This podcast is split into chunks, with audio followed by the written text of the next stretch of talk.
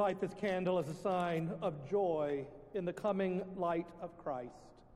As we await Christ's coming, we remember the creative act of God that called God's people into being. We remember the burning bush that called Moses. We remember Samuel who anointed David. We remember the prophets of old who spoke of the coming Messiah, even as we say, Come, Lord Jesus. As we see this light, we remember that Jesus himself is the light of the world. We remember the promises you made to your people in every age. We remember your covenants with Noah and with Moses and with David and the new covenant open to us in Jesus Christ. We remember with joy that you are always faithful to your word, even as we say, Come, Lord Jesus.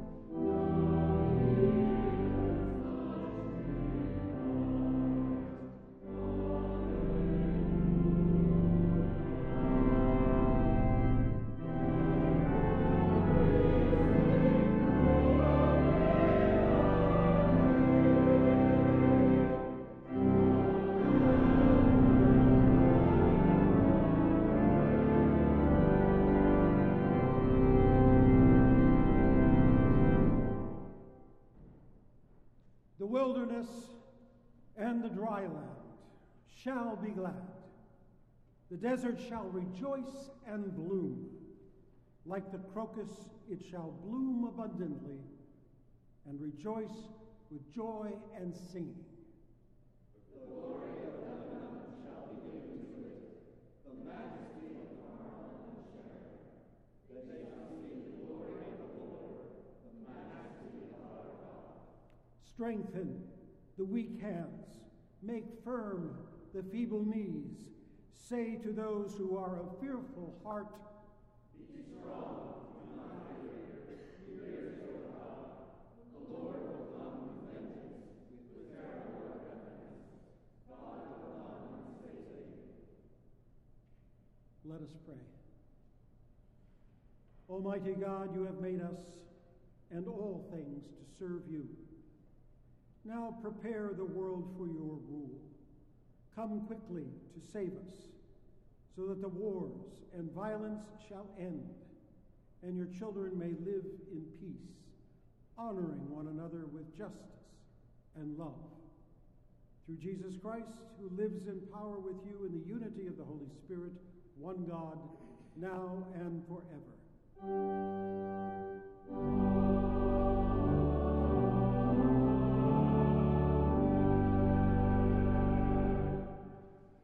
Be seated. Grace and peace to you from the First Presbyterian Church in Philadelphia, both those of us gathered here in this sanctuary, as well as everyone worshiping in other locations. We are glad and grateful to gather together in the name of the Lord and because it is in Christ's name that we have gathered, our word of welcome is necessarily one with no qualifying adjectives whatsoever attached to it. All are welcome in Christ's house. So all are welcome here at First Church. I'd like to ask everyone, members and guests alike, please to sign the friendship pad, which you will find on your pew. If you will sign it, send it down and back again, we will have the advantage of each other's names at the conclusion of this service. And I'd like to invite you to a time of fellowship, which can take place after the service in Old Buttonwood Hall, which is just out this door to my right and down a short ramp. There you will find our deacons have prepared light refreshments, but most importantly, you will find the opportunity for us to gather together in our common life together. In the interest of furthering our common life together, I'd like to highlight a few things from this announcements insert that you will find in your bulletin. Don't worry, I promise not to read the whole thing to you, but I'd like to highlight just a couple things in particular about it. The first is that the giving tree, which is in Old Buttonwood, this is the last day for the giving tree, but your opportunities to give go on. You may do so through the church website. If you go to special gifts and then select giving tree, you're able to continue to uh, participate in the giving tree, even beyond the formal collection of gifts. I'd also like to call to your attention these bins over here in the uh, transept of the church. The bins are for our Advent drive, which will go actually a little beyond Advent into the new year, almost to, almost to Epiphany, and um, or maybe beyond Epiphany. And we are collecting a number of items there to benefit uh, various mission partners. You'll see their names on the front of it. And again, that may also be accessed through our church website. There you will find an opportunity for online giving for that as well. While you're on the church website, you can sign up for the Beginning in Darkness class being offered by the Reverend Barbara Chapel on Wednesday nights during Advent. And you will see all of these other announcements for your perusal. So please do make liberal use of our church website to participate in our common life together. With all of these things noted, I commend the rest of this to your attention at a later time, and let us continue our worship now with our confession of sin.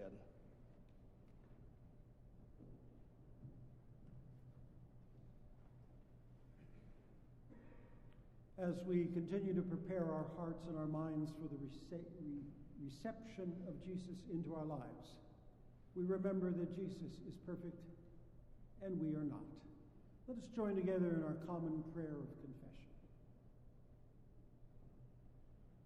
Holy One, this time of year we repeat Mary's words. Let it be with me according to your word. But we are not so open to your leading. We choose our own way. We rely on our own methods. Even when we are heading in the wrong direction, we persist in going our own way. Forgive us Remind us of the profound joy that you desire for us.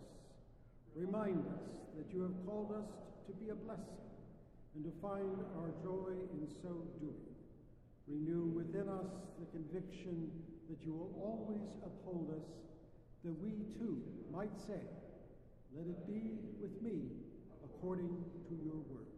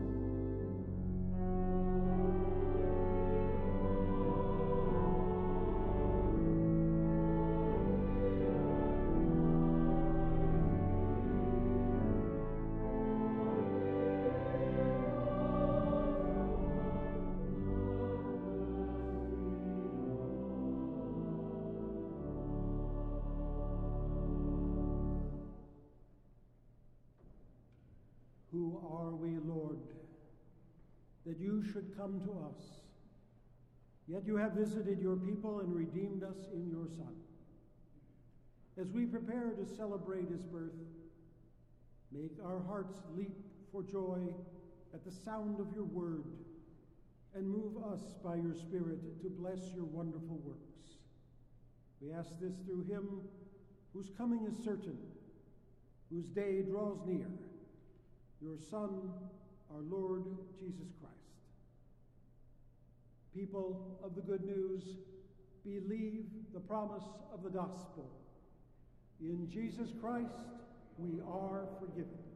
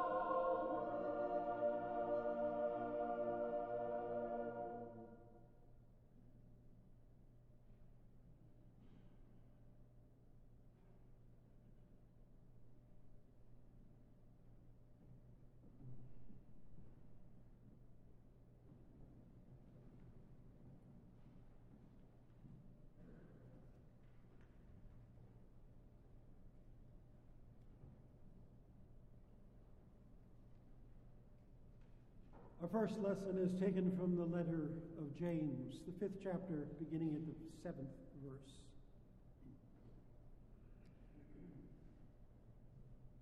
Be patient, therefore, beloved, until the coming of the Lord. The farmer waits for the precious crop from the earth, being patient, being patient with it until it receives the early and the late rains. You too must also be patient. Strengthen your heart, for the coming of the Lord is near.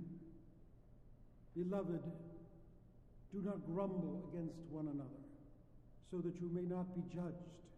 See, the judge is standing at the doors.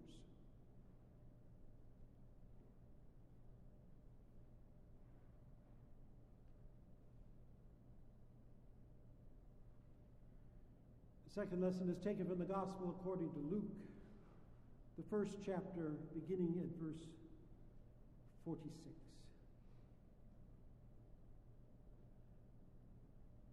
Mary said, My soul magnifies the Lord, and my spirit rejoices in God my Savior.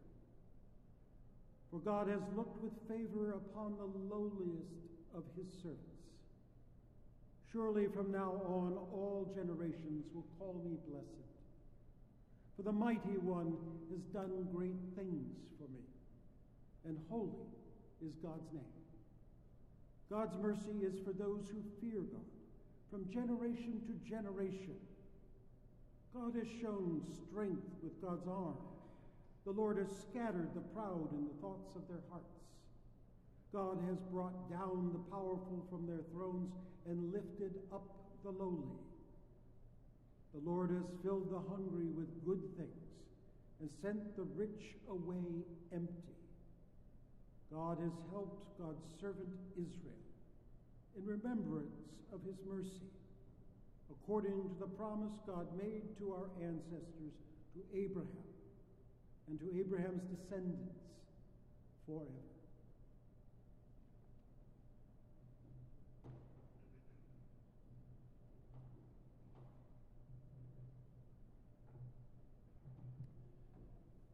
Final lesson is taken from Matthew's Gospel, the 11th chapter, beginning at the second verse and continuing through the 11th.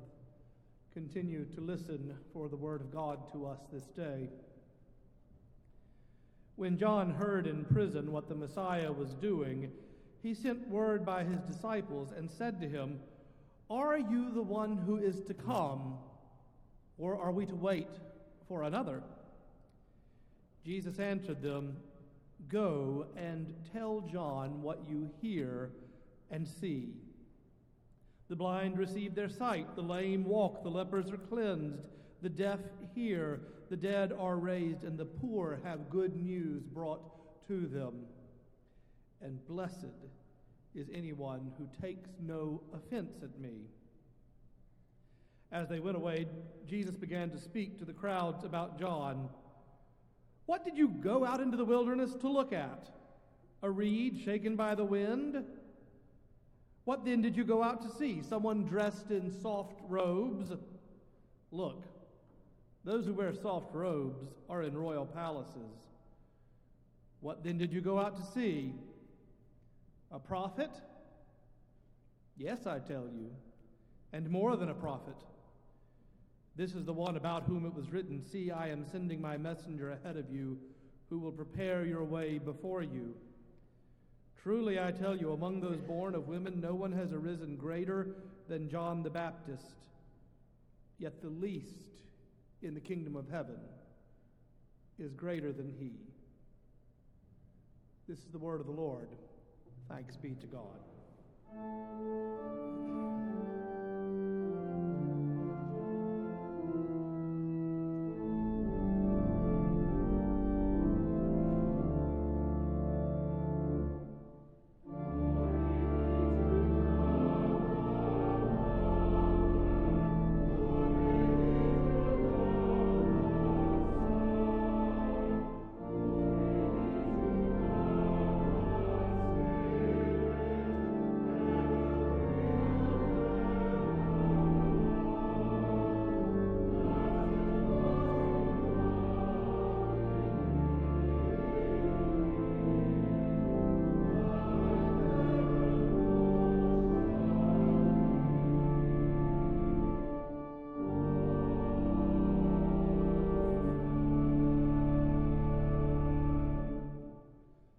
Eternal God, grant now that the words of my mouth and the meditations of all of our hearts may be acceptable, even pleasing in your sight, O Lord, our strength and our Redeemer.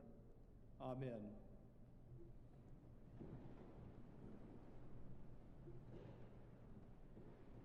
In the midst of this season of good tidings of great joy for all people, I have a word today for the folks who are perhaps struggling to get into the Christmas spirit. A word for those who struggle to find faith and hope this time of year. Now, if you are already in the Christmas spirit and you're worried about losing it, just stick your fingers in your ears. We'll sing a hymn in about 20 minutes, and that should get you right back in the mood. But struggling with faith is more common than the church sometimes acknowledges. Faith can be like a vanishing mist at times, impossible to hold on to, present and real, but nevertheless with a fleeting feeling. Have you ever had a season when things just didn't feel quite right? When it was just not quite the way it was supposed to be? It's no mystery that many folks find themselves like Charlie Brown, wondering when they're ever going to get into the Christmas spirit. And yet we are back in this season of good news, of great joy. And I wonder for those who are struggling to find joy in this season, if it must seem perverse to hear a Bible reading admonishing us to patience and pairing it with the story of John the Baptist waiting in prison asking, Really? Is this it? Because if, if not, I can handle it. Just tell me. Poor old John the Baptist, always waiting. Year in and year out, we leave him in that prison cell until we come back this time of year so he can ask yet again, Are you the one who is to come? Or are we to wait for another? Patience. John the Baptist may not be a figure that we associate all that much with Christmas, but patience is a part of the Christmas story. Do you remember Simeon and Anna? We generally encounter them at a different time in the liturgical year at the presentation of Jesus in the temple. But they were the old man and the old woman who waited, just like we are waiting, year in and year out for the birth of the Messiah. God had made them a promise, and they were waiting for it to come true. I wonder, though, as the years advanced, if life became for them tiresome, a bit of a bore, while even after season after season they searched and waited, and the Messiah just hadn't yet shown up. As they struggled with patience, I wonder if doubts crept in for Simeon and Anna. Some years ago, I reconnected with an old friend of mine from high school and college. That's one of the useful features of social media. We hadn't seen each other in years, but we were pretty good friends in college, so I was delighted to find his note in Messenger.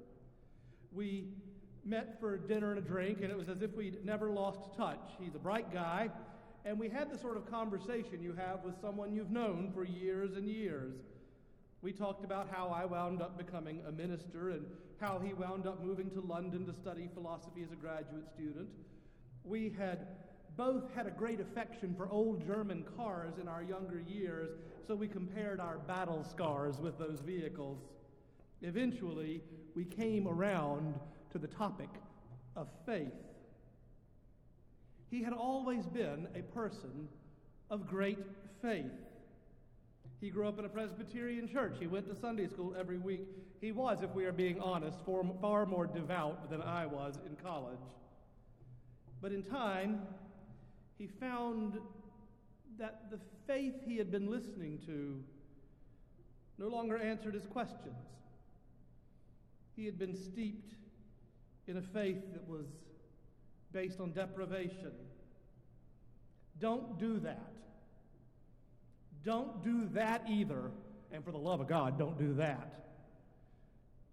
He was taught that the answer to everything lay in the Bible. And maybe that's so. There are ultimate truths contained in the Bible truths about sacrificial love and forgiveness and redemption. Yes, all of those are in the Bible, but it takes, well, it takes a lot of grace to find those things sometimes. For him, that grace had evaporated like the dew of the morning. On and on we talked. We were a bit surprised to find that his study of philosophy and mine of theology had led us to many of the same conclusions about such things as income inequality and capital punishment. In an hours long, freewheeling conversation, if it was important, we talked about it. He frankly was a bit shocked when I shared that while I believe the whole Bible is important, I think there's also a fair bit of it we don't need to do very much with, and that an active, engaged faith is necessary to sift through to the important bits. Have you ever tried to share your faith with someone who has lost their faith because they no longer feel the way they did once upon a time. I am sure that John the Baptist felt full of faith that day in the Jordan River when Jesus came asking to be baptized. John, we recall, protested, exclaiming how he should ask Jesus to baptize him, not the other way around. And yet now we encounter John asking, Are you the one who is to come? Or are we to wait for another? How often do you struggle to find within your faith, within yourself, that essential feeling of goodwill that keeps you going, that gives meaning to life? If that's a struggle, you're not alone. Skeptics and doubters have made perhaps some of the most profound contributions to the life of faith. Tolstoy's quest for transcendence left us with stunning passages of prose contemplating the eternal. Without C.S. Lewis's atheistic angst, who knows if we ever would have enjoyed Narnia and its parables of grace? My Old Testament professor Kathy Sakenfeld once said that when the rabbis included the book Ecclesiastes in the Bible, they were saying that there was room in the company of the faithful for even the most radical of doubters. I'm, I'm not even sure it's normal to go through the life of faith without occasional seasons of questioning. To maintain a constant feeling would be a terrible burden. No wonder John asks, Are you it? Is this it? Is this it while I'm sitting in prison? Is this it when I'm at home lonely, missing a life that used to be? Is this it when my savings are all but gone, but I have plenty of life left in front of me, more than I had budgeted to have? And I could go on like this all day, not because I'm feeling any more skeptical than usual these days, but because to be engaged in the Christian endeavor is to be given the responsibility for empathy. It is to receive a responsibility bequeathed to us in Christ to seek to understand the struggles of others, to understand and to care enough to be with others, even when it is the darkest and requires us to go to the most doubtful places. To be given a responsibility for empathy is to be with those whose faith is challenged. Patience is a virtue much of the time. But as we consider what it is to be given the responsibility for empathy, we might consider that patience can never be demanded at the expense of the other. As the great Nina Simone sang, Lord, have mercy on this land of mine. We're all going to get it in due time. I don't belong here. I don't belong there. I've even stopped believing in prayer. Don't tell me. I tell you, me and my people just about due. I've been there, so I know. They keep on saying, go slow. And all through the refrain of this song, her bass player and her drummer are singing, Do it slow, do it slow. Go slow isn't something a person with power and influence should ever say to someone waiting for justice. I mean, you can say it, but you'll be a part of the problem. Are you the one who is to come, or are we to wait for another? So maybe I have a bone to pick with James because I'm not sure patience is always a virtue. Sometimes impatience is the virtue. Or maybe it's practicing patience within the framework of a responsibility for empathy. But better yet, I probably shouldn't pick on James too much because Every once in a while, the lectionary does something that I completely disagree with. It truncates a passage of Scripture so much that it becomes a proof text, and that's exactly what has happened to this passage of James that we read today. James isn't advocating for patience for the powerful. He is trying to give a word of hope to those who are waiting, who are waiting for the transformation of brokenness and injustice, a word to those very people who are waiting for the same things that Mary sings about in the Magnificat. Indeed, James actually has nothing but condemnation for those who are powerful and yet advocate for patience when the status quo works to their own advantage. Listen to what the part he wrote right before what we read this morning.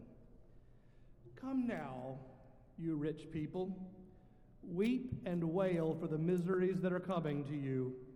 Your riches have rotted and your clothes are moth eaten. Your gold and silver have rusted, and their rust will be evidence against you. That's sort of the opposite of saying go slow.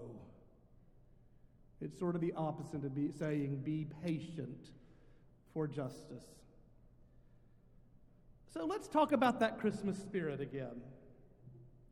Anna and Simeon sitting in the temple for God only knows how long. How long were they waiting for the justice that they would see coming with the Messiah. John the Baptist languishing in his cell, asking again and again, Is it you? One of the pieces of advice that I always give to folks in the moments when doubts creep in, or maybe when faith doesn't even seem very alive, I guess I could say when you can't get into that Christmas spirit, is stay active in faith. And I know that sounds like counterintuitive advice. At exactly the moment when you want to do the least, because you're feeling the least, plunge in deeper. Because you and I won't get to a deep faith splashing around in the shallow waters. It just doesn't work that way. And it doesn't work that way in any discipline. I mean, imagine where the scientific community would be if we gave up on gravity the first time we didn't understand its effects. Marriages wouldn't last very long if everyone threw in the towel the first time their spouse temporarily acted like a jerk. No, if we want to go deep with anything, including faith, we have to stick with it. We have to be willing to just go through the motions some of the time because feelings are fleeting. Feelings are slippery and changeable. But what is constant is what lies behind the feeling of faith. Because always it is God who is eternal and unchangeable, who lies behind faith. If you're having a hard time getting into the Christmas spirit, hang in there. Hang in there and do something about something. Active, engaged faith is the kind of faith whose patience James celebrates in offering hope to those who live waiting to see what is to come. And yes, Anna and Simeon waiting in that temple were waiting actively. They were doing something while they were waiting. They were engaged in prayer, and they were engaged in worship. And if anyone wonders whether prayer constitutes an act of faith, an active part of faith, try it for a month and see what it changes in you. I think you'll find it surprisingly active. Whenever Anna and Simeon's doubts arose, and I'm sure there were some, they were within the community of the faithful, and that community surely sustained them. And what's more, an active faith sometimes means letting go of things that aren't working so that we make room for those things that will enliven us again, things that will freshen our faith, things that even now God is preparing to work wondrous things in you and me. Now, okay, for all of you who stuck your fingers in your ears at the beginning of the sermon, you can take them out now. This next part is for all of us. Whether you are anxious or happy, whether faith seems fleeting or solid, whether you know your Bible cover to cover, or whether you aren't exactly sure which parts are the Old and New Testament, the Christian faith is fundamentally and always an expression of joy. Behold, I bring you good news of great joy. And if it isn't joy, we aren't doing it right. And if it isn't joy, hang in there. God's not done yet. In the name of the Father, and of the Son, and of the Holy Ghost. Amen.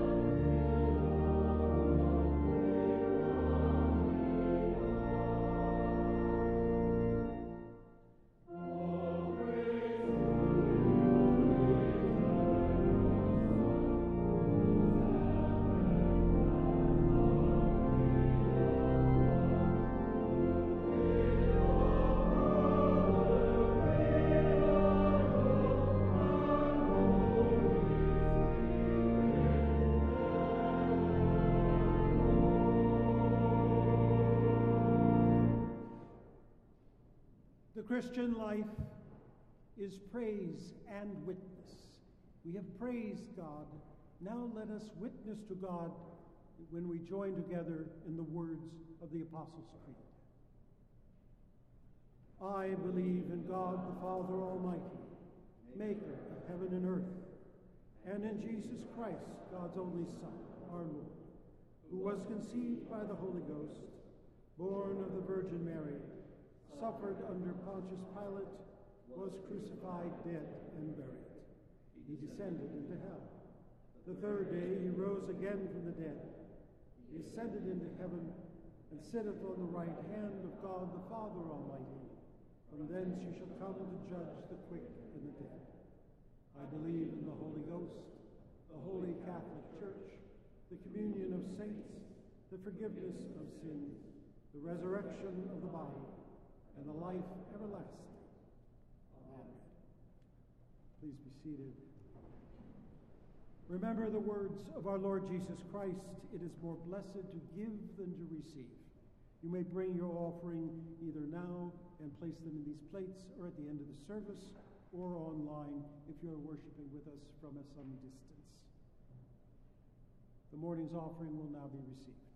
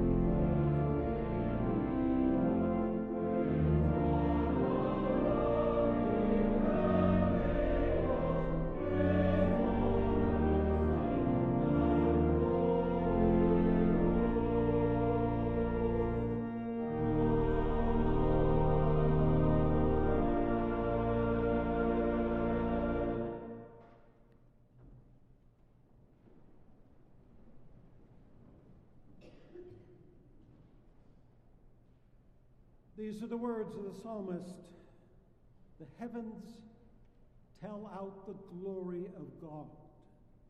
The vault of heaven reveals God's handiwork. One day speaks to another. Night with night shares its knowledge. And this without speech or language or sound of voice.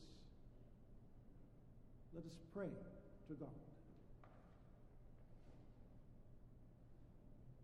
Lord God, our Creator and Sustainer, you made the universe by speaking a simple word. And who made us, alone of all your creatures, to be speakers, readers, and writers, ambassadors and heralds and witnesses of good news to all humanity, to give voice to a mute creation. You know the strange silence which unnaturally surrounds our lives. Illness quiets our cheerfulness. Sorrow stifles our joy. Fear puts silent our protest. Ignorance silences our ability to teach. Oppression intimidates our outrage. Injustice renders us speechless with rage. Merciful God, whoever calls us in Holy Spirit to take the harder road to freedom, break through our silence by the power of your life giving word and restore to us our human power of speech so that our prayers and our songs and our witness may be heard, and our cries of protest and our works of compassion and our assurance may they be heard. So we pray for the sick. We pray for the grieving. We pray for the angry and the abused. We pray for the neglected and the lonely. We pray for the victims of accident, vice, violence, oppression, famine, and war. And we pray for those who have found the courage and love to speak in this time. We pray for the teachers of wisdom we pray for the prophets of righteousness. We pray for the proclaimers of good news. We pray for those who bear glad tidings to all who mourn, all in prison, all the victimized. May they sing as they work. We pray for all who have been punished for speaking the truth for defending the weak, for protesting injustice, for pronouncing deliverance to the captives. All powerful, active, eloquent God, even as your word does not go forth without action nor return to you empty, so too guard us in all our words against the impotence of mere chatter. Convict us by our own speeches, so that all our words and prayers are followed by deeds of love and justice. May your will toward humanity be shown as well as known in our lives. We ask all these things in the name of the one who was and is still your final word to us in life and in death, even Jesus Christ our Lord.